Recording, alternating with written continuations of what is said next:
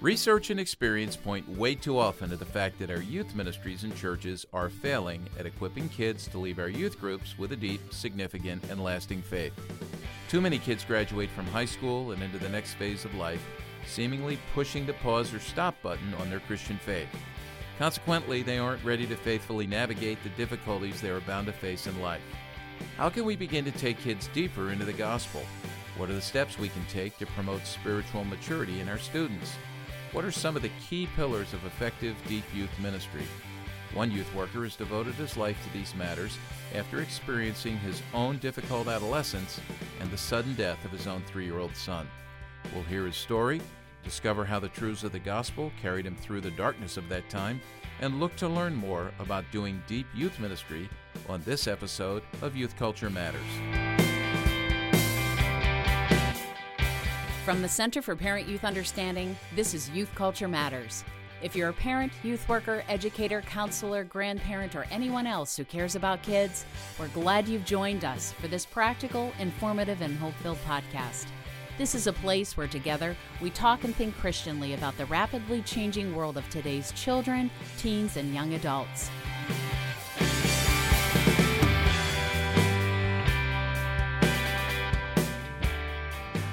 I'm Walt Mueller at CPYU, and this is Youth Culture Matters. And as always, or as usual, Jason Soucinek is joining us from Spokane, Washington, and Project 619. Jason, good to see you, buddy. Hey, good to see you too. You're not good feeling well. No, I haven't been doing too good. Lost my voice and slowly getting it back. Anybody appreciate that, or? I'm sure there are quite a few, but yeah. but uh, but we're, we're we're making do. Okay, good. Well, I'm glad you're with us because we're going to have a good conversation today. Uh, we're joined by three of my friends. Uh, Cameron Cole is here, and Cameron works with uh, the Rooted Conference and the Rooted Movement, which is uh, a newer movement in youth ministry that some may not be totally familiar with, but I've been really blessed uh, by the work that Cameron and the folks who are involved with him are doing and was able to be involved this last fall for the first time in their conference, which they had in Dallas, Texas. We'll talk more about that later. And then we're going to bring in a little bit later uh, a couple of other friends who are involved with the Rooted movement. Mike McGarry is in New England, specifically in Massachusetts, as we record today, getting pummeled again by snow.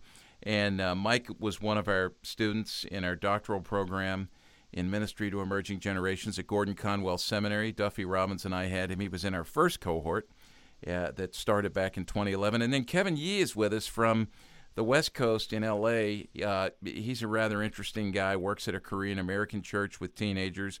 I've had a chance to get to know Kevin and his wife a bit and see what Kevin's doing in terms of youth ministry and taking his students more deeply into God's Word and actually had the opportunity to to watch a presentation that Kevin gave to his students that I was quite impressed with. And so we're going to talk a lot about deep youth ministry, but let's start with Cameron. Cameron, thanks for joining us. Are you in? You're down in Birmingham right now. Heart of Dixie. Heart of the Dixie. Magic City. Yeah, yeah. Well, you're down there in the South, and you're at an Anglican church. Um, tell us a little bit about that and how long you've been there, what you're doing there, and then I want to ask you about your story because that is quite compelling. Sure thing. Yeah, I um I, I, work down at the Cathedral Church of the Advent in Birmingham, Alabama. This is my 13th school year um, as a youth pastor, and uh, I oversee children, youth, and family. And you know, our every our our mission statement is to form kids who stick with Christ in the church after high school and who live lives of redemption for the kingdom uh, for their whole lives. So, um, you know, what we do in our church is uh, is is consistent with what we promote with Rooted. That's awesome. Well, eh, before we talk about Rooted, I, Rooted is actually the Rooted movement. As I hear your story, is actually no pun intended, or you know, rooted in your story. You know, is uh, those of us who get a vision for ministry and we start a ministry, so much of it's rooted in the journey that God takes us on, and certainly that's the case with you. And I was down in Birmingham uh, for those who are listening, I was down in Birmingham uh, a month or so ago and actually got to spend a few hours with Cameron, and we just talked back and forth and, and had lunch together. And over lunch, I asked him about his story, and it was it's a pretty amazing story. Um, God's God's allowed Cameron to walk through and his family to walk through some pretty difficult circumstances and times. And just go ahead and share a little bit of it because I think this is so much a part of, of what Rooted is and what your commitment to, to deeper youth ministry is. Yeah, sure. Well, the, you know, there are kind of two two parts of my story. Um, I, I, I had a real conversion when I was in the third grade. Um, classic classic Alabama testimony. A tornado came through my neighborhood. Um, no, a tornado came through my neighborhood, and I, I, you know, I remember praying in the tornado and asked my parents uh, about what prayer was, and they explained to me about a relationship with Christ, and I prayed to receive Christ at you know age the age of eight, and I really was a different person. Like it was a real thing. And however, my understanding of Christianity was um, you ask Jesus to save you from your sins, you tell other people about Jesus, and then you just try really, really hard. And so I um, I have, have very much lived in a performance oriented world as a as an eight year old kid, I think I did two swim practices in the summer. I did two swim practices a day, baseball practice, hitting coach, and golf clinic. You know, f- five different sports practices a day. So that's the world that I lived in, and my religious experience just reinforced that because generally, uh, whether it was in parachurch ministry or in Sunday school, generally what I heard was try hard for God. Uh, and it was generally, you know, the gospel was that's that's what gets you into heaven but it had absolutely no ramifications or relevance to me as a christian. And so i, I was a just performance addict. I was a uh, honest to goodness christian you know attending church um, cared about jesus but um, my my my whole worldview was was based in performance. And so to give you a snapshot of that my senior year of high school i took five ap classes. I taught myself an additional ap class I was the vice president of the student body, the vice president of the honor society. I was on the state board of the Key Club. I wrote for the newspaper staff, and I swam six days a week for about three hours a day uh, at a competitive level. I never slept, and you know my whole life was geared towards um, getting into a good college. I just, so that, I just need to tell you right here, Jason and I didn't like you.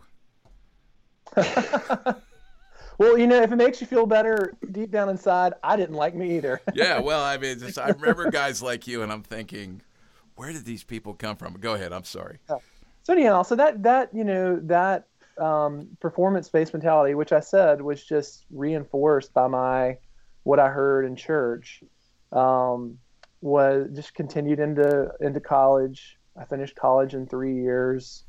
Um, and then uh, continued into graduate school. I did a master's degree during my senior year of college. And during my graduate degree, I started to have trouble with short-term memory loss.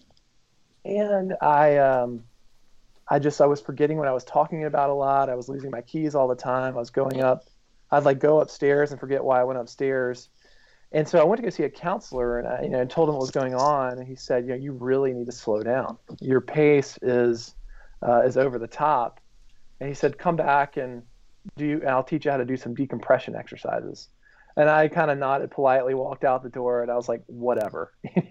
that uh, that dude's a loser. I was born to win, and I'm not slowing down." And so, as part of my uh, graduate fellowship, I had to teach high school in the inner city. So I went to go teach high school in the inner city, and um, the wheels uh, the wheels really started to come off of my life. Like I, I couldn't really sleep at night. I had racing thoughts. I had this phobic dread of going to the going to the school in the morning, and um, I could kind of pull off school, but I was I, I was almost felt like I was going crazy. So I called my pastor and I said, um, you know, I, I, need, I need to get together. And so I told him the full inventory of what was going on. He said, man, you, have got two problems. Um, the lesser of the two problems is that you are showing all the precursory signs of someone who's about to have a nervous breakdown. Uh, he said, I think if you continue, uh, if you finish this year and continue as a teacher, you're probably going to end up institutionalized. He said, the bigger problem is that you, you don't know the gospel. And he said, I don't doubt that you're a Christian. I think you're genuinely a Christian, but the gospel is rest. The gospel means that Jesus carries the burden of your life. And the gospel means that you'll never have to prove yourself again. And he said, best I can tell, your entire life is dedicated to performing impressing people and proving yourself all the time. He said, Jesus proved you on the cross. You don't have to do that anymore. And so he said, You really need to think about quitting your job. And at first, um, I was hostile to this idea because that would mean failing. And I did not have a category for that. Uh, but then I started, it's like the Holy Spirit came over me and I, I started to realize that I was so miserable. Um, I was so unhappy. I felt trapped on a treadmill. And this, this notion that the gospel is freedom and rest, I, it just is not something I'd really ever heard before. Um, in fact, when I was in graduate school, I was doing a paper and the word grace was in the paper. And even though I'd grown up in church, I had to look up what the word grace meant in the dictionary as a 21 year old. And so, you know, after after that meeting, um, I had a panic attack two days later, where I lost the ability to speak for about four weeks. I could I could stutter, I could you know write on a whiteboard, but I couldn't really talk and I couldn't really read for about two months. And so I had some pretty, you know, significant depression and anxiety issues that had to be treated. I had to quit my job and move home with my parents. So I had that going on. I was deeply depressed, but I had the sense of joy, the sense of freedom, and the sense of like appreciation of the gospel that I'd never had before because I had started, I learned that the gospel applied to me. Um, it applied to me as a Christian not just me to get me into heaven like uh, me my sanctification my maturation as a christian uh, was largely driven by deepening in that basic gospel message that i'm a sinner who needs god's grace and through christ i am loved perfectly apart from my performance and so uh, a big part of what um, what motivates me in my ministry in my local church but also with rooted is knowing that I think it's a norm for most kids that they they really don't necessarily know what the gospel is in its fullness. Um, they may know the gospel as pray a prayer to get into heaven, which is that's part of it certainly, but um, but they don't know the gospel as you know you are loved apart from your performance through Christ, and that you know that forms a deep love and appreciation for Jesus that sanctifies you and changes you. So I want kids, and I also too like I had what every in, in a suburban context, probably in most contexts, what every parent would want their kid to be. Uh, and I had everything I thought would satisfy me with like a great resume and going to a impressive college and all these kinds of things. But I was so so unhappy um, and so I, I, you know, the joy and the life in Christ that I've known after coming to know the fullness of the gospel for me as a Christian has just been totally life changing. Fast forward now, and mm-hmm. uh, you know your story. You're married. You have a family. Talk about what happened. 2014, right? Uh, yeah, the, the, end of 2013. 2013. Um, yeah, so this is kind of the second part of what motivates, you know, my ministry. First, like I said, is that kids would know the gospel of grace. Um, but secondly, you know, I, uh, as a youth pastor, I kind of lived with this fear that, you know, maybe I, maybe I believe in God's goodness and I believe in Christ because, I mean, look at my life. You know, I'm, uh, I'm a white American male who grew up in a family that was financially comfortable with Christian parents who loved me. I had friends school came easy, sports came easy. Like, of course, if you're me, uh, you would believe that God is good and all these promises of, of, Jesus Christ. So I had this fear that something bad would happen and uh, that I could not withstand and that I would lose my faith. Um, and the you know the thing I would always come down to was oh my if my child Cameron if he died, um, then I don't think I could I don't think I could handle that. And so um, I uh, it was Sunday, November the tenth, and we'd come in from church, and my little boy uh, had lost his Lego axe, and he said, "Can we ask Jesus to find my Lego axe?" And um, he's he's three, he's three years old, and I said, "Sure, buddy." So we pray, and, and we find the Lego axe, and he goes, "Thank you, Jesus. Thank you, Jesus. Thank you, Jesus." And so then he starts to ask all these questions. He says, "You know, can we go see Jesus?" And I'm like, well, you know, buddy, you, you can't go see Jesus. He's here. You just can't see him. He said, well, um, can we get in the car and go see Jesus? And I said, well, honey, you're going to see Jesus, like you're going to see him when you get to heaven. But until then, you know, we have to just know and trust that he is here with us through the Holy Spirit. And then he started asking all these questions about heaven. He said, um, you know, am I going to see Adam and Eve in heaven? If you can't tell this is the child of a of a pastor, then that's your clue. but um, Taught I well. said, well, yeah, you know, God for uh, God forgives their sins in Genesis three, and yeah, they're I, I do believe that they're in heaven. He said, well, I'm not going to eat from that tree, and uh, and we're like, well, honey, everyone eats from the tree, you know, that's why Jesus came, and he said, you know, Jesus died on the cross, Jesus died for my sins, and that was really the last conversation I ever had with him. Uh, that night, I went on a youth camp out with um, went on a youth camp out with some seniors. The next morning i had like four missed calls from my wife at 7.30 in the morning. And my wife you know informed me that she had found him dead in his bed. Uh, it's extremely rare that that will happen that a child over the age of one will die in their sleep but he was the one in 100000 and so you know this was a moment that i had kind of uh, rehearsed in my mind like in my, you know my kind of worst nightmares I'd seen this something like this happening, and then I, I, lose my faith and I walk away from the Lord, and I leave all these students that I've proclaimed the promises of God. Uh, I leave them high and dry as a as a Christian fraud, and it just was like stunning what came out of my mouth. I, I said to my wife, first thing was, Lauren, Jesus rose from Jesus rose from the dead. Uh, that means God is good, and this doesn't change that. And so I started to see in that moment, but also in the month after that, I was constantly saying, um, saying things like, Lauren, I have no idea how someone could survive something like this if they didn't know the sovereignty of God, or didn't know about the empathy of Christ, or didn't know about the presence of God, or didn't have a hope of the second coming and a hope of heaven, or and I just kept on listing all these doctrines. And what I came to find was that the Lord uh, had prepared me theologically to suffer. Uh, when my worst nightmare occurred uh, and it didn't feel like God was good existentially, I knew intellectually I had I had biblical truth to cling to that reminded me that the, that the Lord was in control, the Lord was good, the Lord was with me.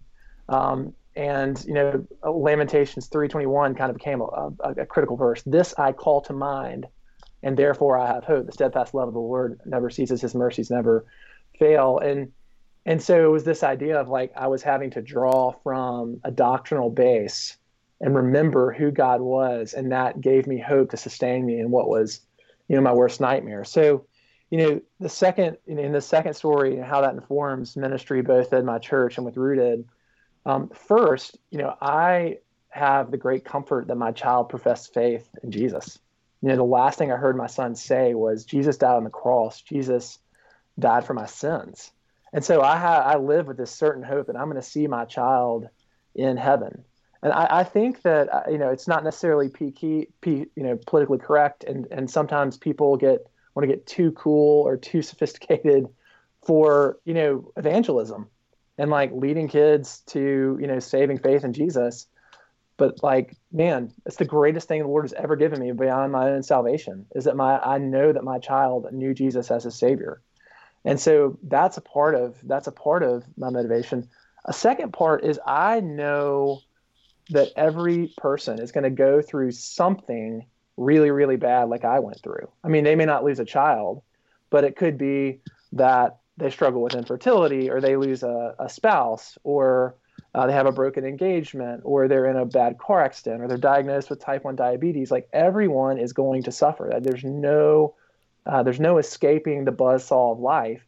And I feel a responsibility because the Lord was so gracious to prepare me to suffer. I feel a responsibility to prepare kids to suffer by giving them a deep, uh, well-grounded biblical worldview, so that when um, when that day of darkness comes, they have something uh, they have something to draw from that's true, that's based in Scripture, so that they will remember who God is and they'll remember the redemptive narrative that they live under um, as a believer. So, so this conversation of deep youth ministry um, is is dear to my heart for for those reasons. Mm. Thanks for sharing that.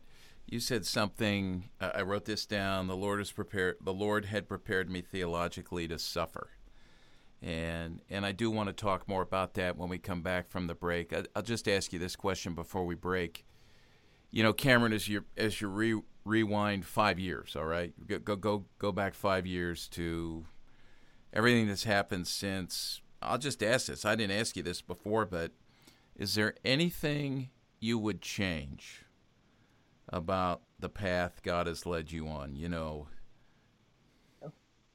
No, nothing. Not at all. I know that sounds like a sick, sadistic statement. No, I don't. I don't. Um, you know, I'm not glad that my child died, but like as the old hymn says, like whatever my God ordains is right. Yep. Um, and uh, you know, yeah, this is a wound. Um, this is a wound that you know I'll carry for the rest of my life on earth, and I know that God intended this, uh, and I know that everything that He intends is for His glory. So, given what Christ has done for me, um, if I can, uh, if you know my child's, if my tragedy and my child's death, um, if it reveals the glory of Jesus if it brings people to saving faith in Christ, um, if it deepens my appreciation for God as someone who lost a child violently, then as as sick as this may sound, like I wouldn't change anything, and it's all worth it. It's all worth it, given what like God has given to me in Christ. So yeah. that's that's my honest that that's honestly what I say. And, and I knew you'd answer that way.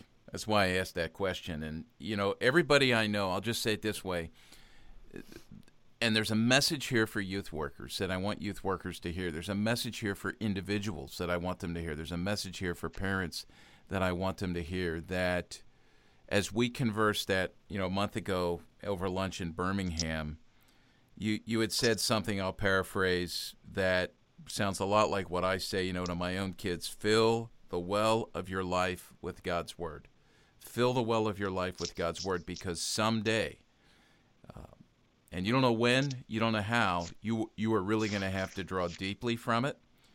And you know, when you finished telling me that story about your little guy, the, one of the things I remembered was you, you basically said it was I was so glad that I had been taken deep into the scriptures. I went deep into the scriptures because that's what I drew from. That's all you had, and I, I just was really struck by that. So, and that's what what is behind this. So, so we're having a conversation here about deeper youth ministry, and we're going to draw a couple other guys into this when we come back from the break. We're talking to Cameron Cole from the Rooted Group and the Rooted Conference and the Rooted Movement.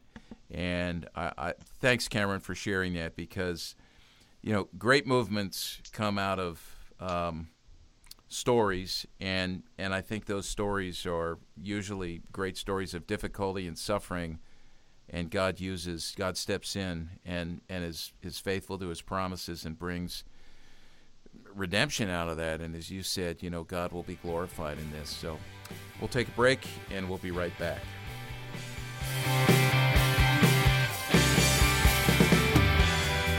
Here at CPYU, we want to help you help parents stay up to date on today's youth culture.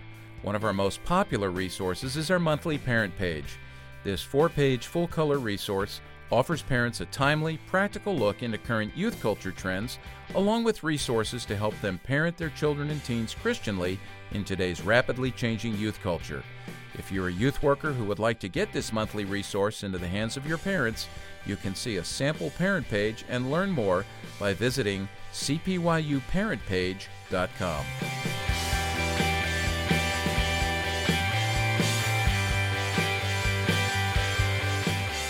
Well, we're talking about youth ministry that goes deeper, the need to go deep with our students, to take them deep into the scriptures and instruct them theologically. And of course, to be able to do that, we need to be there ourselves. You know, we've we've got to be youth workers, we've got to be parents. I mean, we can't take them deeper than we are. And Cameron Cole is here. Uh, Cameron started, told a little bit of his story uh, before the break, and then has started the Rooted movement. Cameron, tell us a little bit about that, specifically what you guys are doing through Rooted and how people sure. can tap into that. That'll frame the rest of our conversation here. Yeah, so with Rooted, you know, our, our mindset is we think that the purpose of youth ministry is is to form kids who have lasting faith in Jesus, you know, quite biblically speaking, to make disciples. And so we think, based on what uh, Scripture prescribes as a philosophy of ministry for, for investing in kids and what research indicates has been effective, um, we promote something called gospel-centered youth ministry as an approach, um, as an approach to uh, you know youth ministry and ministering to children. So, you know, our, are the tenets of, of gospel-centered youth ministry are gospel centrality. I think you know if nothing else, every kid when they finish at a church knows the basic gospel of grace, theological depth through biblical teaching. So, uh, you know, we want to, like we've talked about earlier, we want kids to have uh, you know, a deep biblical worldview that comes from just teaching the Bible in an expository manner. Uh, relational discipleship. You can teach kids all the doctrine in the world, but it doesn't matter, uh, and it's useless if they don't have people who are mentoring them and investing in their lives to help them know what it means to actually follow Jesus.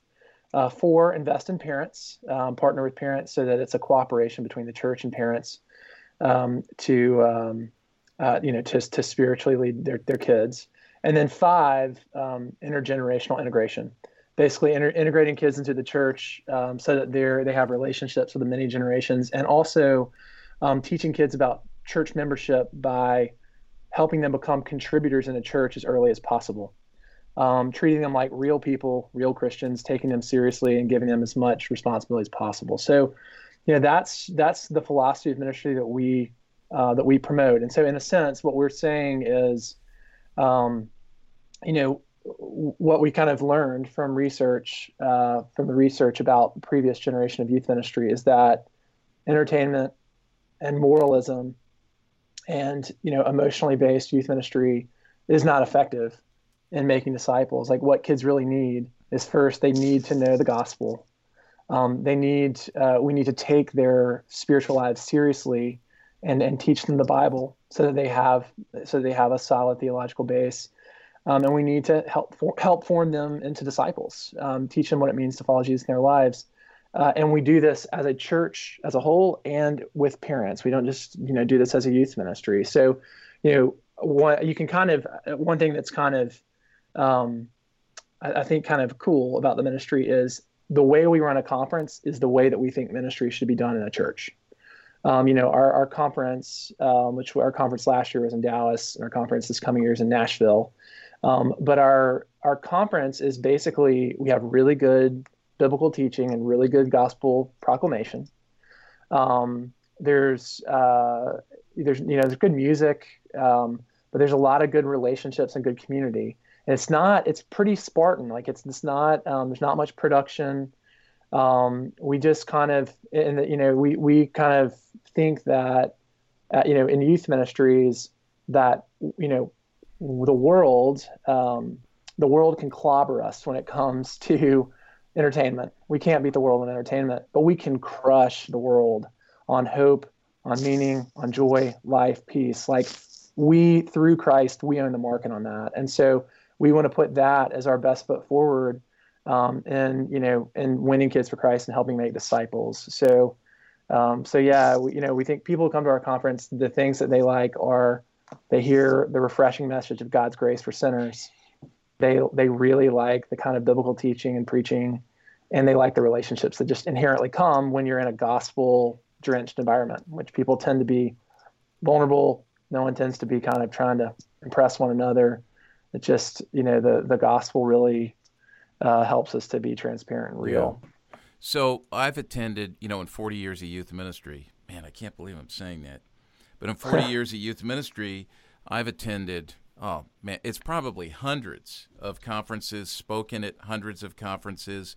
I've learned a lot. I've had incredible experiences. I've been equipped in some some really great ways. And then in October, I come to the Rooted Conference, and I'm struck in many ways by I like the way you say it, Spartan, um, Christ-centered, biblical, gospel-centered teaching, uh, preaching really in those main sessions.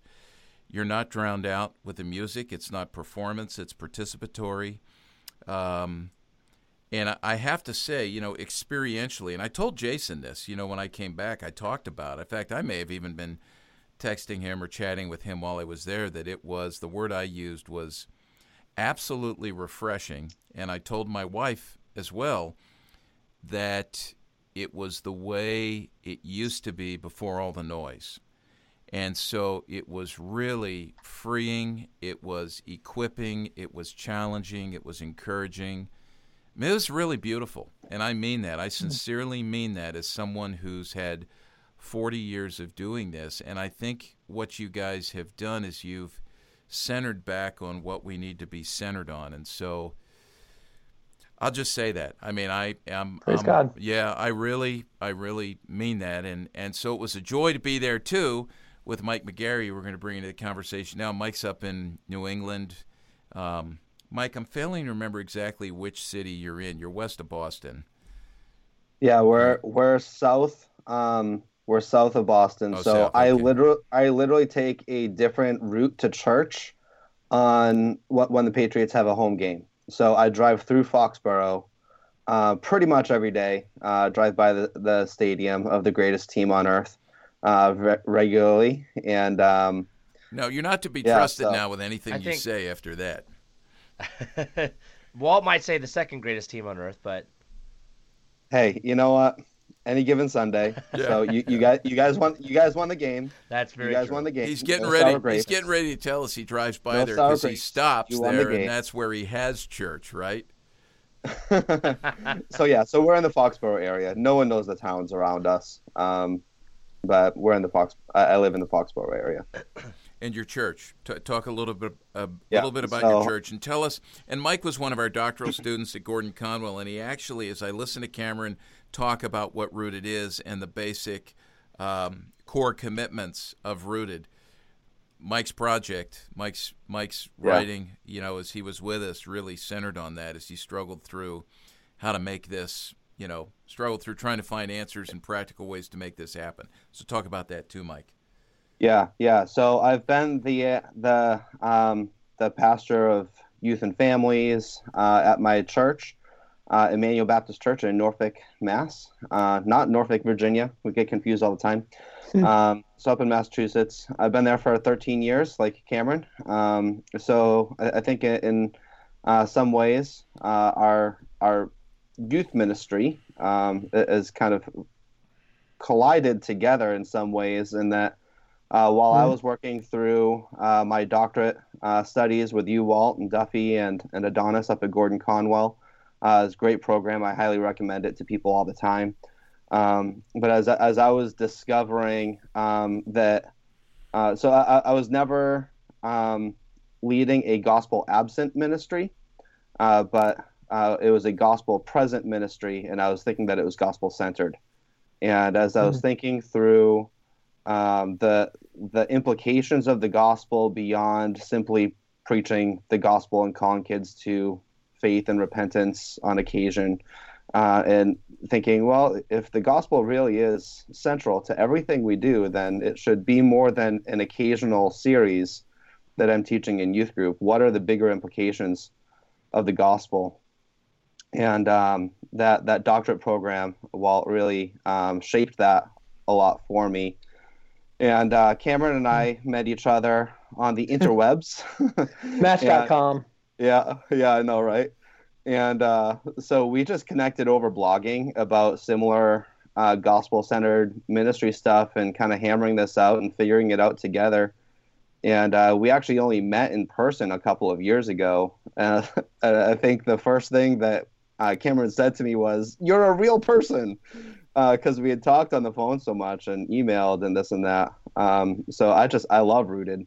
And um, it, it really has been incredibly uh, formative for me personally. Uh, so between Rooted and the the doctorate program up at Gordon Conwell um, and Walt and Duffy Adonis, um, it really has been a, a, a shift towards uh, gospel centrality uh, from gospel present ministry and um, kind of working out the implications for that and uh, still still learning for sure.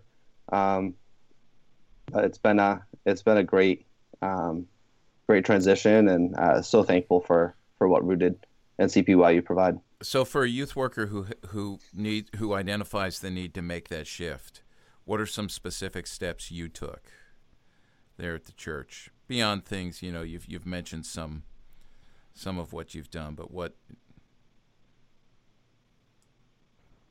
did you? Yeah, I mean, yeah. I yeah, I I heard most of your question. Um, I think most of most of it would be working through um, how does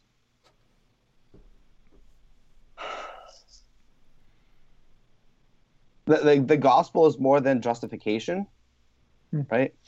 Um, the, the gospel is a four chapter gospel creation, fall, redemption, glorification. Um, how how does that infuse um, everything that that we do in our ministry, everything that we do in our church?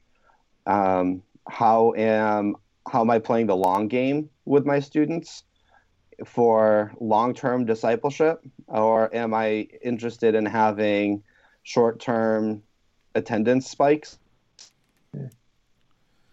Yeah, and you've lamented a lot of that. And We've had, we what had, am I drawing students with? Yeah. We, Yeah. we we had some great conversations with that cohort you were in about these very issues and you know wrestling through some of these things because we see the realities in youth ministry. So, yeah, and I always appreciated your input there, Mike, because you would one of the marks of you uh, in terms of someone who's a practitioner is you would always default first uh, to the theological, to the scriptural, as opposed to jumping to the practical which I hear a lot in youth ministry. Well, it, it's working. We must be doing something right. But the standard by which we say it's working, I'm not too sure it's working in the immediate because there's kids there. We're facing, you know, we're sitting across from kids, but is it working in the long term? So let, let me let me hop over to Kevin, and before we hop to Kevin, you know, a couple of things that Cameron said. You know, lasting faith in Jesus, and then I, I think that automatically leads me to think about the research that we're seeing and we're hearing on transition to college, youth workers, uh, parents lamenting, pastors lamenting. I've got these kids who have grown up in Christian families. They've been in the youth group, they've been in the church, they go off to college, and they seemingly push the pause button, or in a, even in a worst case scenario, uh, the stop button on their faith and they just they just tank. They just jump into the cultural narrative for what the university years or, or the post high school experience if they don't go to college, what that's supposed to be. And then we see the research from Christian Smith that came out about 10 years ago with the National Study of Youth and Religion, which talks about, you know, he wrote the book Soul Searching, and we talked a lot about this, Mike. Moralistic therapeutic deism, that's the shape of faith among young people in America, plus old people as well. Moralistic, just be a good person, therapeutic, I have to feel good, which really that flies totally in the face of what the scripture says, and Cameron shared this about a theology of suffering and the suffering that's inevitable and redemptive suffering, you know, difficult providences, which is how God grows us, and then uh, deism, moralistic therapeutic deism. Um, that if all I have, if all, if my goal in life is to feel good, God's there to serve me to help me feel good. So when I hit difficulty, He's there. I snap my fingers, you know, and He gets me out of it. So you guys are pushing back on that. Kevin, you're in California. Tell us a little about a little bit about your ministry and what you're working to do. You know, very practically how this works out in your ministry there with Korean American students in your church. Yeah, so I serve at a Korean church uh, in Northridge, California, which is actually 20 minutes north of Los Angeles. And I've been there for about 15 years as a pastor, 16 years. Uh, I started um, attending there. Um, I initially came in as a junior high pastor for eight years, been doing the last seven years uh, with the high school students there. And um, I totally resonate with uh, Cameron's story in that I thought that the gospel was just what you present to students at the beginning. Once you kind of get them on board, the idea is you have to give them all the rules and regulations about how they're supposed to live, because that's very much the uh, environment that I grew up in. Uh, and it was actually that statistic. You know, you hear anywhere between 70 and 80 percent of high school seniors who are involved in youth groups when they go to college. Halfway in the year, they usually drop off. And I remember uh, being asked to split the youth ministry and start the junior high group. We were a growing church. It was very, very exciting in the beginning. And I remember just praying to God, you know, if I do this, God, it's going to be with the intention that I'm going to be the one to make sure that I'm going to stop that statistic from happening. And uh, taking those first students through uh, the junior high ministry, having them go to high school and then go to college, and following up with them and discovering that, you know, I really didn't beat the statistic at all um, and really doing some soul searching there. Um, I had like a midlife crisis five years into ministry, um, really questioning why wasn't the things that I was doing working. Because when the students were with me, they were happy, Um, they were obedient, which is actually a, a big deal in the Asian American context. um, and they love coming to church. But I realized one of the things that I was doing was I was pointing them to me, and I was pointing them to our ministry and to our church, but I wasn't pointing them to Jesus. And so when they left our church and they left our ministry and they left me, they couldn't find that where they were going. They couldn't find Youth Group 2.0.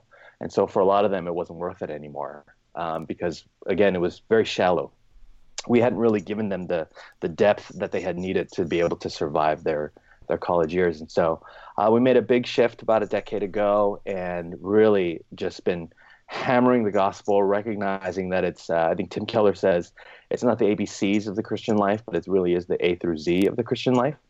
Um, and so it was tough. Um, the first three years of transitioning from going from just really uh, in uh, uh, entertainment uh, driven, um, program driven to really uh, opening up God's word and actually going into a more of a rela- relational discipleship model.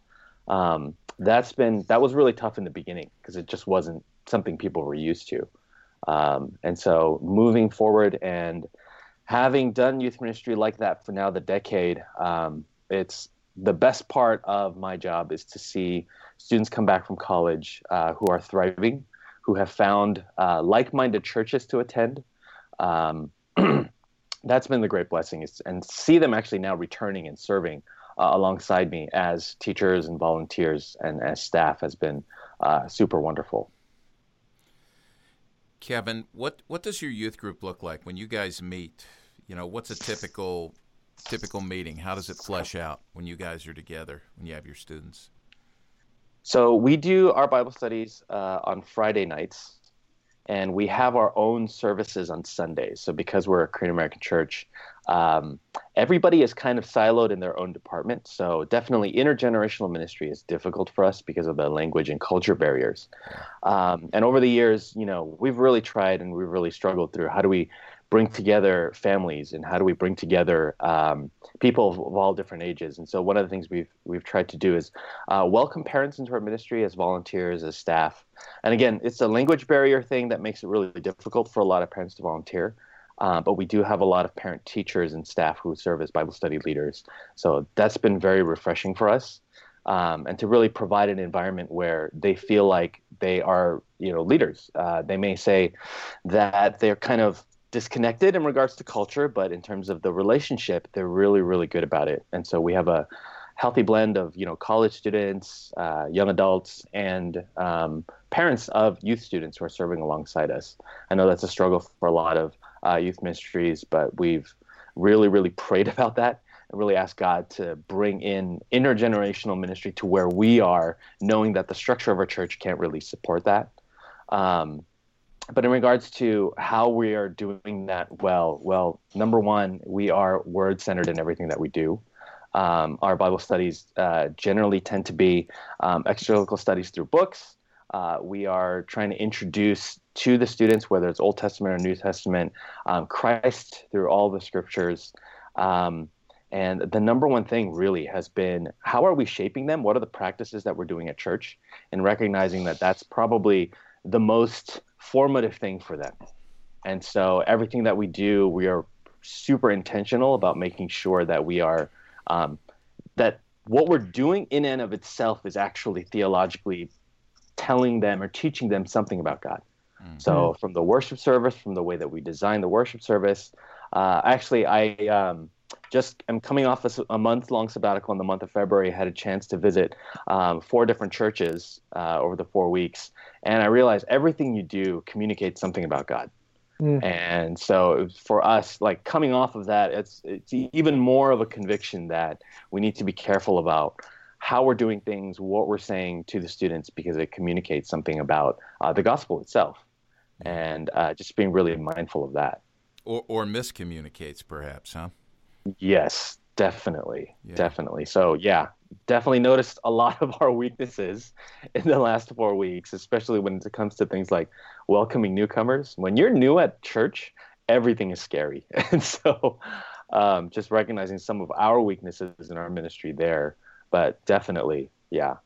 Um, so from the way that we do our offering time, from the way that uh, we've been doing catechism now for about the last two years, I would say um, that's been something I've been inspired by Cameron there. Um, so we've been doing catechism, and again, we get questions about that stuff because I don't think a lot of the the groups in our area are doing things like that, and so it's been great to have conversations with parents about why we're doing the things that we're doing. So that's been actually helpful too. Hmm. This is good. This is really good. We need to take a break. And when I come back, or when we come back, excuse me, when we come back, we're all going to come back. Um, I want to ask you about that. You talked about catechism, and so I want to come to the three of you. You know, um, I've got five grandchildren. They're all age four and under. Jason has three children. And, you know, we're interested. I, I want to know how do we overcome the deficiencies that we've had in youth ministry, the way that perhaps we miscommunicated who God is or miscommunicated the gospel and what the gospel means for life. And I want to come back to to um, what you guys have learned, and I know you're you're still all in process, uh, but what you've learned about how to teach the gospel, how to teach biblical truth, and then maybe just from your own experience, what do we need to avoid? Maybe you can look back and we all do this, right? We look back, we go, oh man, I wish I wasn't doing this. Kevin, you're sabbatical. You look back and you're going to make some readjustments. Mike, you've done it. Cameron, you've done it. Jason and I've done it. You know, what do we need to avoid in youth ministry? Issue some wisdom from what you've learned and some adjustments you've made. So we'll come back, talk to Cameron, talk to Mike, talk to Kevin about youth ministry and going deeper. Stick with us.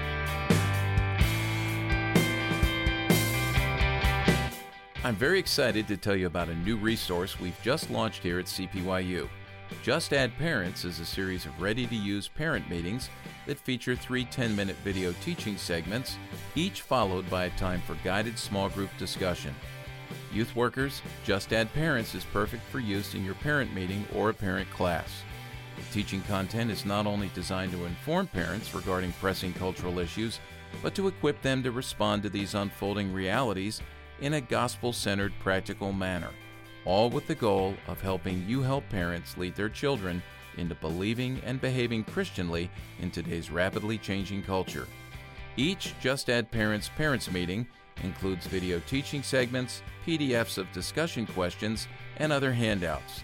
You can order Just Add Parents as either a download or on a thumb drive. I'm happy to announce that the first installment in the Just Add Parents Parent Meeting series is now available and it's titled Tech Sensible Parenting. If you want to help your parents understand and respond proactively to kids and technology with a Just Add Parents parent meeting, you can learn more on our website at cpyu.org.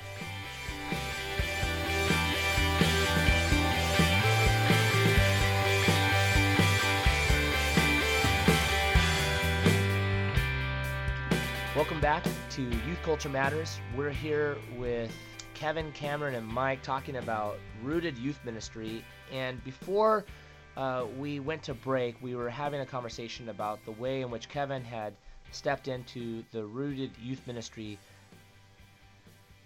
structure, if you will. And and, and I love how Kevin uh, you talked about the transition from a me focused to a gospel focused ministry. I, I'm just curious uh, for those that might be listening, and they are hearing what was shared in our first segment uh, that Cameron had shared about what rooted is with regards to gospel centrality, theological depth, relational discipleship, uh, investing in parents and an intergenerational ministry.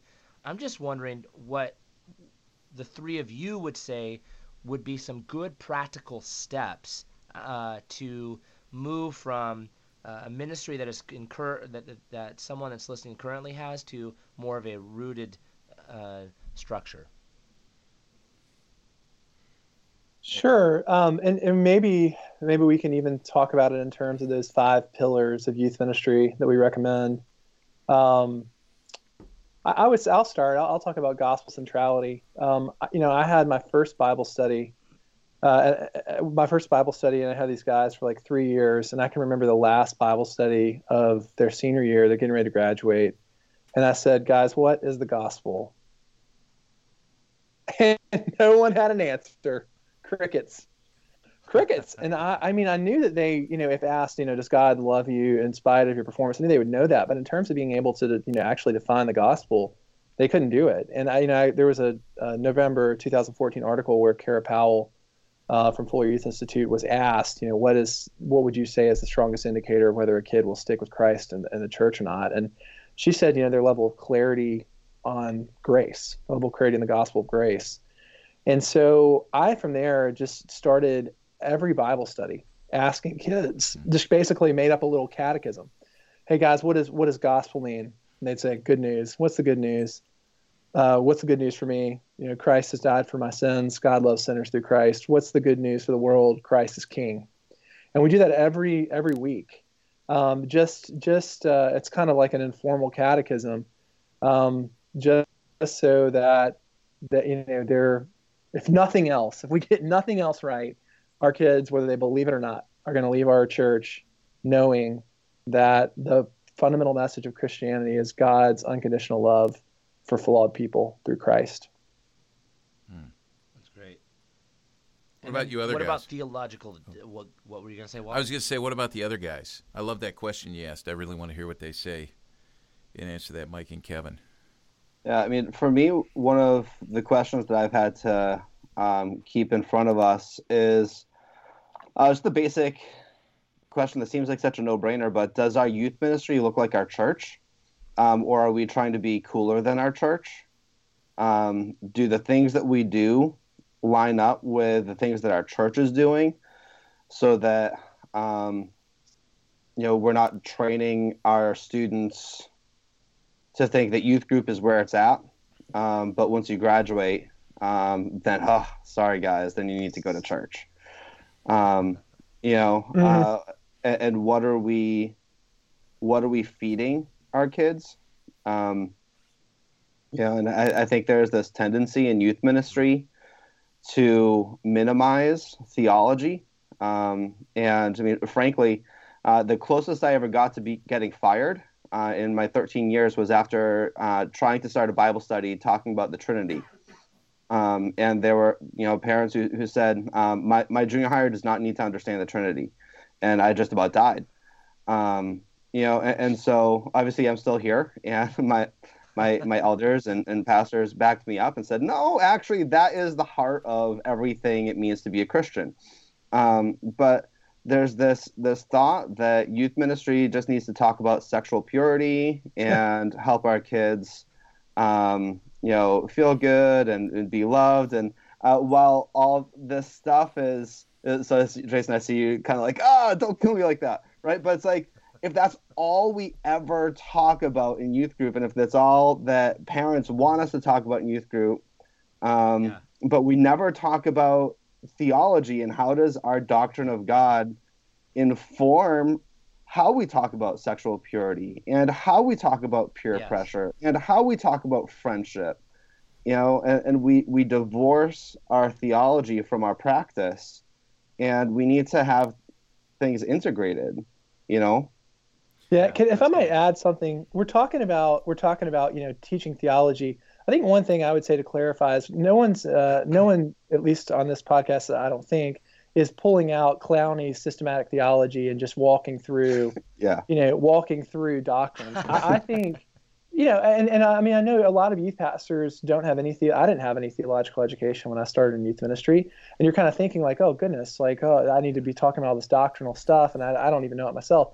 If you just teach the Bible, mm-hmm. you know, if you just work through books, you're going to teach all the theology you'll ever need to teach if you just if you teach the bible because it's going to tell you who god is. It's going to tell you about the redemptive narrative. It's going to tell you about the gospel. It's going to tell you about the trinity all these kinds of things. So i mean i think just speaking very practically just the discipline of working through entire books of the bible from beginning to end even mm-hmm. if that's small books like you're going to teach plenty of theology just by having expository bible studies yeah, and I think too. Um, I think a lot of us are functional Unitarians, um, in that we we only talk about Jesus uh, because God is so big and generic that you know who doesn't believe in God nowadays. God can mean whatever you want, so we don't talk about God because you know that's what you know, whoever else does. And talking about the Holy Spirit, well, we're not Pentecostals, so we don't do that.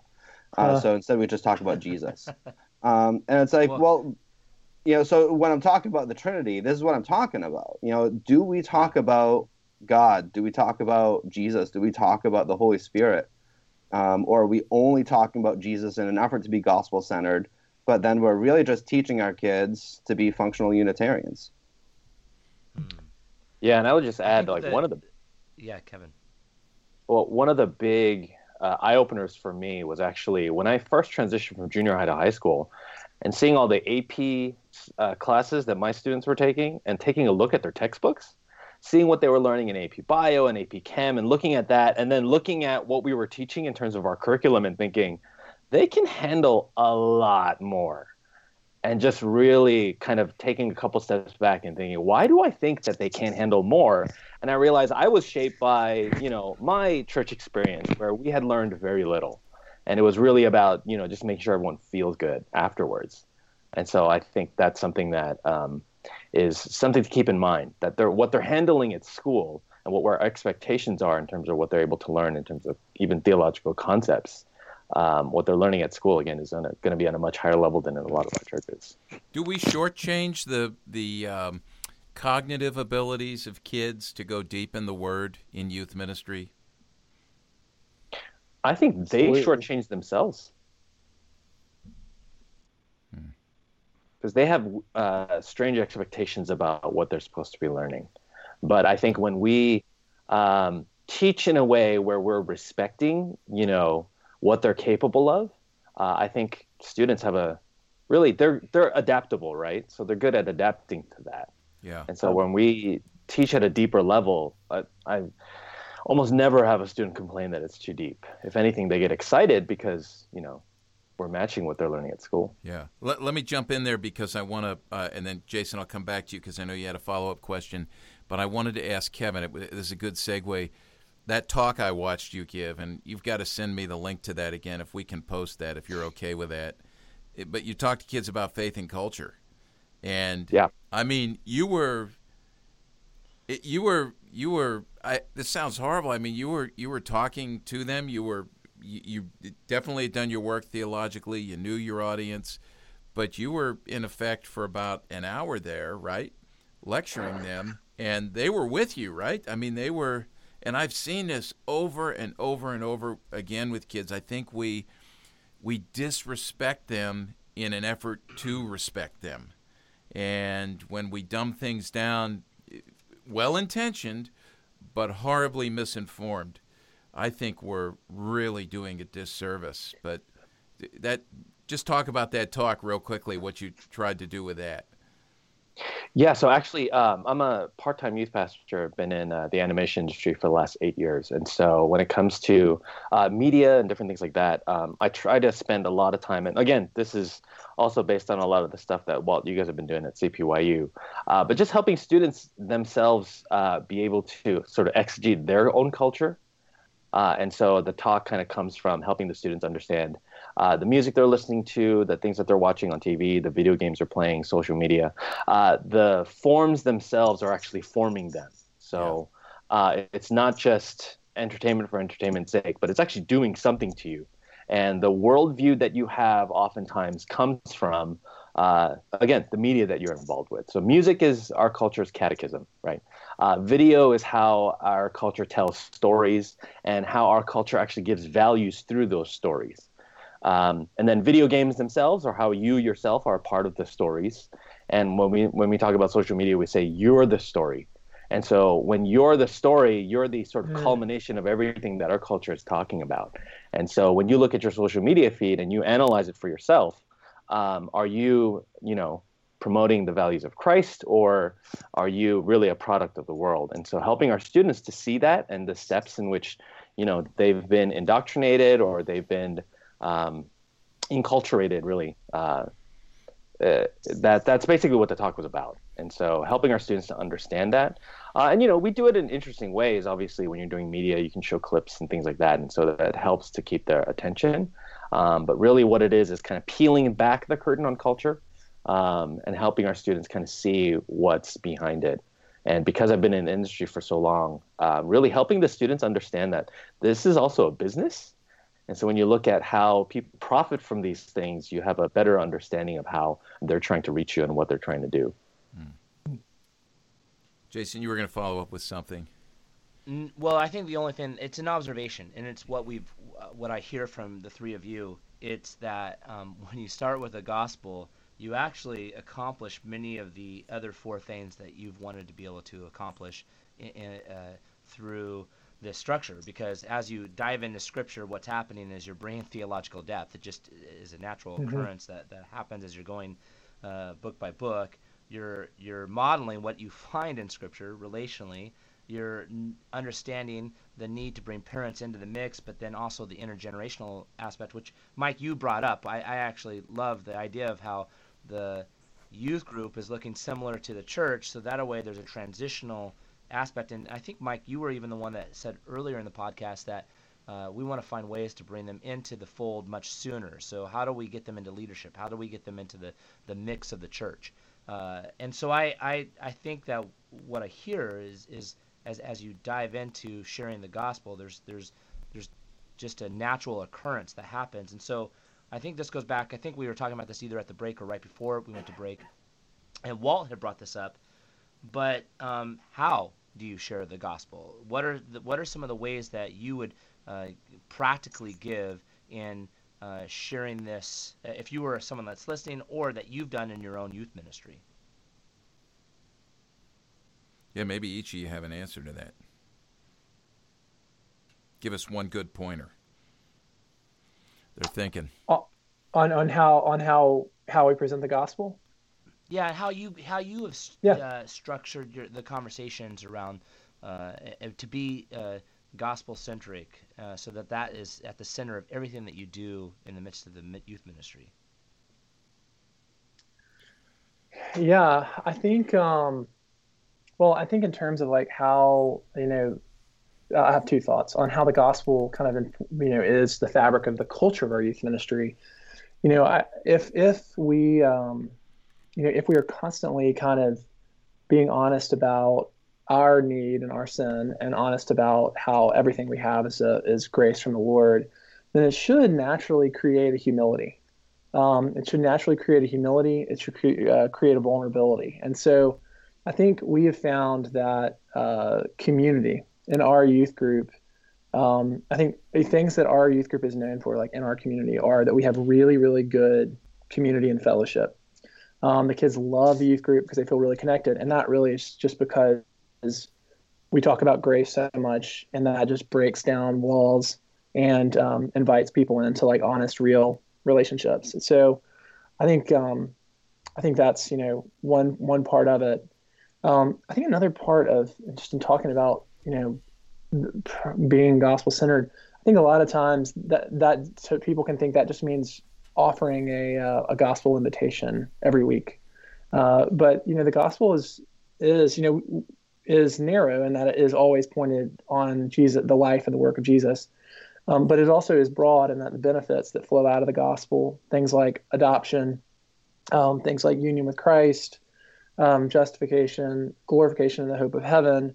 Um, that these are um, these are all parts, rich parts of the gospel. And I think one thing that's um, that's maybe wise, and and also you, you say that you can you want to be saying the same thing but saying it differently. that makes sense. Um, but just thinking about you know in your context, like what are what are parts of the gospel that really resonate? Uh, I think, you know, for k- kids who are in situations where they're a lot of single parents or where parents are distant, talking about adoption and how through Christ you are adopted um, as a child of God, I think that really is a powerful, powerful expression of the gospel to kids whose parents are aloof or parents are not there. Or if you're in a you know suburban context or Asian American context where performance is such a big deal, talking about justification, how you're loved apart from performance, that's that's really big. Um, kids are super, super lonely um, this day and age because of social media. They're isolated. So talking about union with Christ and how you're one with Christ um, is a is a powerful thing. And anyhow, that's just some examples of how we can think contextually about uh, different ways to express the gospel that resonate with, with the hearts of kids in the current climate. Kevin or Mike, anything you want to add there? Yeah, w- one of the things that um, I keep in mind in my context, and uh, Walt, you can mock me for it, um, is that up here that the sports and the success that our sports teams have had um, in the last decade. Um, it legitimately, whether you, you hate the Patriots or, or not, um, you know, between the Patriots, the Celtics, the Red Sox, the Bruins, um, you know, the the the sports success um, really has bred a um, a pressure to be excellent and perfect in everything you do. Mm. Um, additionally, uh, with all the you know um, you know Harvard and and BU and BC mm. and MIT mm. and mm. uh, all these uh, high end uh, educational institutions. Uh, we have hospitals uh, that people fly to from all around the world to see some of the world's best doctors here. Um, just legitimately um, ministry in the Boston, uh, greater Boston area, uh, there is this mentality uh, that gets trickled down to our kids uh, where um, you need to excel and your value is determined by how well you perform. Um, and just to say that the gospel, um, the gospel is for losers mm. you know, and that uh, mm. you don't need to be perfect. You don't need to be the starter. You don't need to be the captain. You don't need to be the valedictorian. Um, and to really hammer in on Imago Dei, uh, on the image of God, uh, that we were all created in the image of God. Um, and uh, as such, uh, we all have a certain matter of dignity and value, um, and that Christ is restoring that image uh, in us. That that is the fruit of the gospel, is that God is making us more and more like Himself. Um, and so I, I, try to focus on um, on on these types of issues a, a lot with our students, and sometimes in explicit ways, sometimes in pretty subtle ways. Um, you know, but th- that's one thing that is pretty often um, on my mind when, especially when I'm interacting with students who are unchurched kids in our community. That's good. So that's really unique. You're you're contextualizing there, and I, I know that's the way it is. That's the way it is. The further you go up into the Northeast, I mean that's fairly common down here too, um, and it's the further you go to the Northeast, it gets that way. Kevin, you want a, a last word on this question, and then we'll turn the corner. I want to ask you guys one final question. Yeah, I think the most the most important thing for me over the last decade in terms of being gospel centered uh, actually has been to surround myself and to be in community with as many gospel centered uh, pastors as well, because um, my default is just to revert back to performance, just constantly myself. And so, mm-hmm. knowing that being around community and being around other pastors who uh, can see that in you and call that out, you know, when necessary, but also at the same time, the conversations that we have and just um, thinking through ministry together, uh, I would say that's the, the, probably for me been the best thing. Uh, just really surrounding myself with uh, other guys and girls who are really gospel centered themselves. As Cameron talked about, he, like just it breeds a humility um, that I constantly need. And so that's been really, really formative. Yeah. Good. This is excellent. And I, I will just spring off of that and say, because I want to hear about Rooted and I want you to talk, Cameron, about the conference. But one of the things that you really recognize when you go to the conference is that it, the people that I heard may not be iconic in the world of youth ministry, but they should be central in our lives as people who can pour the gospel into our own lives and really teach us. And then we're able to transfer that in our ministries to our kids. So, talk about Rooted and the conference and maybe a little info on it, how we can learn about it for this coming year. Sure. Yeah. Thanks, Walt. Um, well, first off, there will be this handsome fellow named Walt Mueller speaking. So that that's really all you need to know right Wait, there. There's, a, there's another one. I mean, another yeah. one that's handsome, same name but handsome, because that's not. Yeah, I don't get accused of that. Yeah, no. Um, our, we're going to be having our uh, eighth conference in Nashville this year, and uh, the the theme of the conference is going to be heaven.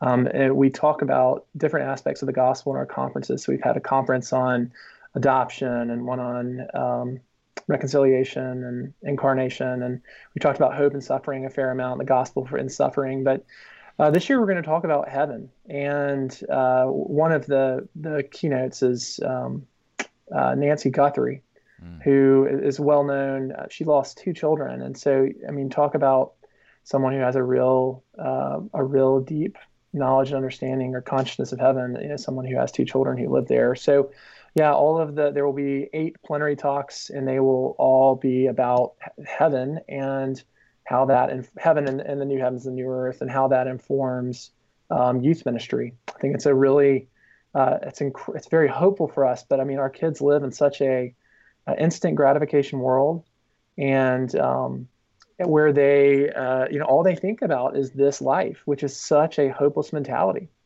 Um, and so, so yeah, so that's going to be the main theme. There will be about 24 different workshops, everything from um, uh, workshops on on preaching and teaching and how and scripture and uh, things about contextualization. Uh, a lot of there will be a lot of uh, different psychologists, Christian psychologists, and counselors who will talk about understanding kids developmentally and how to speak to different hot button issues like gender. We have someone coming in to talk about gender and um, anyhow, it's uh, it's you know it draws a, a, real diversity of people. We had people from 38 states and six countries last year, and um, and it is uh, I'll say last year someone said to me, you know, one thing I really like about this conference is no one has told me how many people come to their youth group no one has tried to sell me their curriculum, and and it's really just good Christian fellowship uh, with great, especially in Nashville this year. It's going to be great music. Indelible Grace um, is going to be one of the the lead acts for the music, and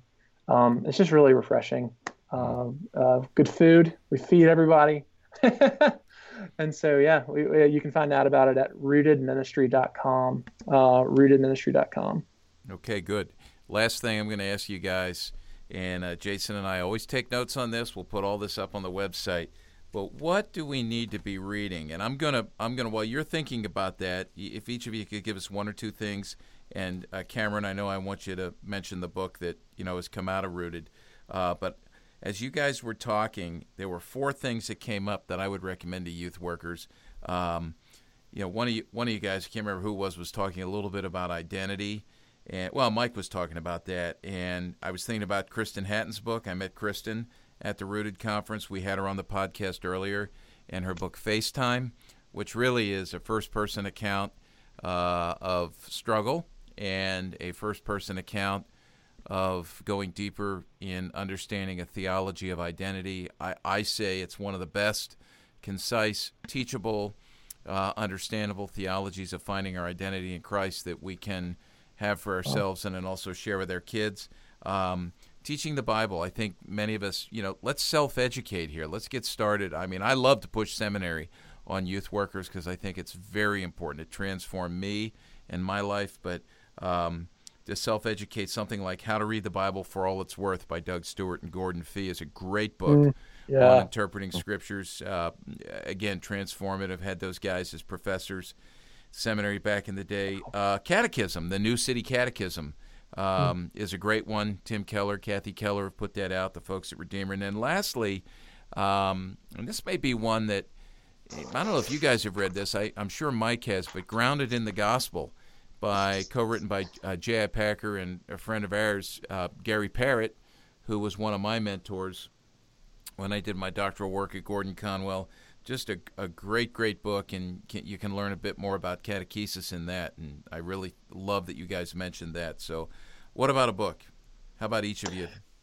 Sure, i am gonna throw out a couple. Uh, I'll you know shameless plug for Gospel Centered Youth Ministry. Do it. Which Mike and I are. Um, Mike and I are contributors to. It's it's a book about you know that kind of talks about those pillars, but also is, is very practical. It talks about 13 different facets of youth ministry and how the gospel a third a third of each chapter is dedicated to how the gospel informs that area of youth ministry and the other two thirds are practical uh, methodology on how you know how to practice it effectively Uh, second book, um, th- this to me, this has been the most most formative book for me in, in thinking about, um, you, know, moving youth ministry away from kind of an attractional model to, um, something that's more grounded in the gospel. And it's called "On Being a Theologian of the Cross." On Being a Theologian of the Cross by Gerhard Forde, F O R D E. Uh, and it looks at Martin Luther's Heidelberg Disputation. And, and, it, and I, I think that Luther's reaction to medieval Catholicism, the, Catholic theology, is is very relevant to um, the way that we think about moralistic therapeutic deism and how we respond to it with the gospel. I just wrote something for Gospel Coalition about that in January, and so that book is extremely helpful on that. And then, sorry, one last thing. Sorry, this is a shameless plug. I have a book coming out in July uh, called "Therefore I Have Hope: 12 Truths That Comfort, Sustain, and Redeem in Tragedy." and it's a reflection on um, it's a reflection on how the Lord gave me hope after my son died, and it goes through the twelve most essential uh, most essential biblical truths that that gave me hope. So that's coming out with Crossway, and I will shamelessly promote that. I'm glad you said that because that's that's I'm looking forward to that. We talked about that. Thank you, Mike. We'll go to you then, Kevin. Um, yeah, so I, I think I grounded in the gospel uh, you already mentioned it. Um, that really was uh, excellent, and highly recommend that one. Um, I don't want to seem uh, whatever, but uh, Walt Mueller's engaging the heart of youth culture uh, from way back. Um, that really was a, a, game changer for me. Uh, that's kind of the main one of the main things that convinced me to even apply to the the DMin program where we met and uh, that, that's a great book on on Christ and culture and uh, the youth minister's posture uh, toward culture um, from a gospel uh, approach, and um, yeah, I think that one of the between gospel centered youth ministry and adoptive youth ministry, those are probably the you know probably the the first three books uh, that I would put in people's hands. Yeah, you're talking about the one by Chap. Yeah, adopted. Yeah, Chap, that's yeah. a yeah, gigantic textbook yeah, there. Yeah, yeah, uh, a bunch of us contributed to that. I love that book. Great, it's that's a great, great book. Yeah, Kevin, you get the last word, and then Jason will close us out today. Yeah, uh, I'm thinking of three. Uh, just going through The Imperfect Disciple by Jared Wilson with my students, and they are loving it. Um, he's a great writer, and so he's just again pounding the gospel and helping. This is really, I think, is uh, could also be titled The Gospel for Losers, like what Mike was talking about earlier. Uh, phenomenal book, uh, really helpful last year uh, for me personally. Um, and then I would mention two others. One is um, You Are What You Love by James K. Smith. Um, again, just talking about how the liturgical practices of the church really form the heart of the students. Uh, and then Thomas Bergler. He did a book on uh, From Here to Maturity Overcoming the Juvenilization of American Christianity I think it's a sequel to a book that he wrote earlier on uh, the juvenilization of American Christianity. Yeah. that's been really helpful. Yeah, yeah, that was really yeah. helpful. That's good. And by the way, Jason, before you take us out, I'm just going to say, um, all these these Mike, this is all familiar, right? We've used all these things in yeah. our doctoral program. So yep. this is this is what we love and and how we love to learn. So, yeah, yeah, good. Thank you. Yeah, you know, there's a number of books I could add, but I'll just add one that was personally um, influential, and, and it was influential in that it, it caused me to dive back into Scripture in a way that I'd never done before, and and made the the gospel, the good news, central in my life um, in my early 20s as I was recommitting my life to the Lord, and uh, it was a book by Dallas Willard called Divine Conspiracy, and it was the the first time that I'd ever uh, picked up a book uh, that caused me to actually pick up scripture and dive into scripture. And uh, it, it is a thick book, but is a beautiful book. It is a revealing book, and um, I appreciate any book that drives me right back to the heart of Scripture, that drives me right back to understanding who Jesus is um, and making him central, uh, center, uh, central to my life. And so uh, I, just uh, am deeply grateful for that book and what it meant in my own walk. So well, we'll make sure we have all these resources listed uh, on the podcast page. Uh, so when you go to the podcast page, you'll have a link to each of these, and so we're we're grateful for you. uh, our listener, and we are excited to be back with you again on the next podcast. Until then, take care. Thanks for joining us for Youth Culture Matters, a podcast from the Center for Parent Youth Understanding. If you'd like to learn more about today's youth culture, visit our website at cpyu.org. And if you have any questions, comments, or feedback, email us at podcast at cpyu.org.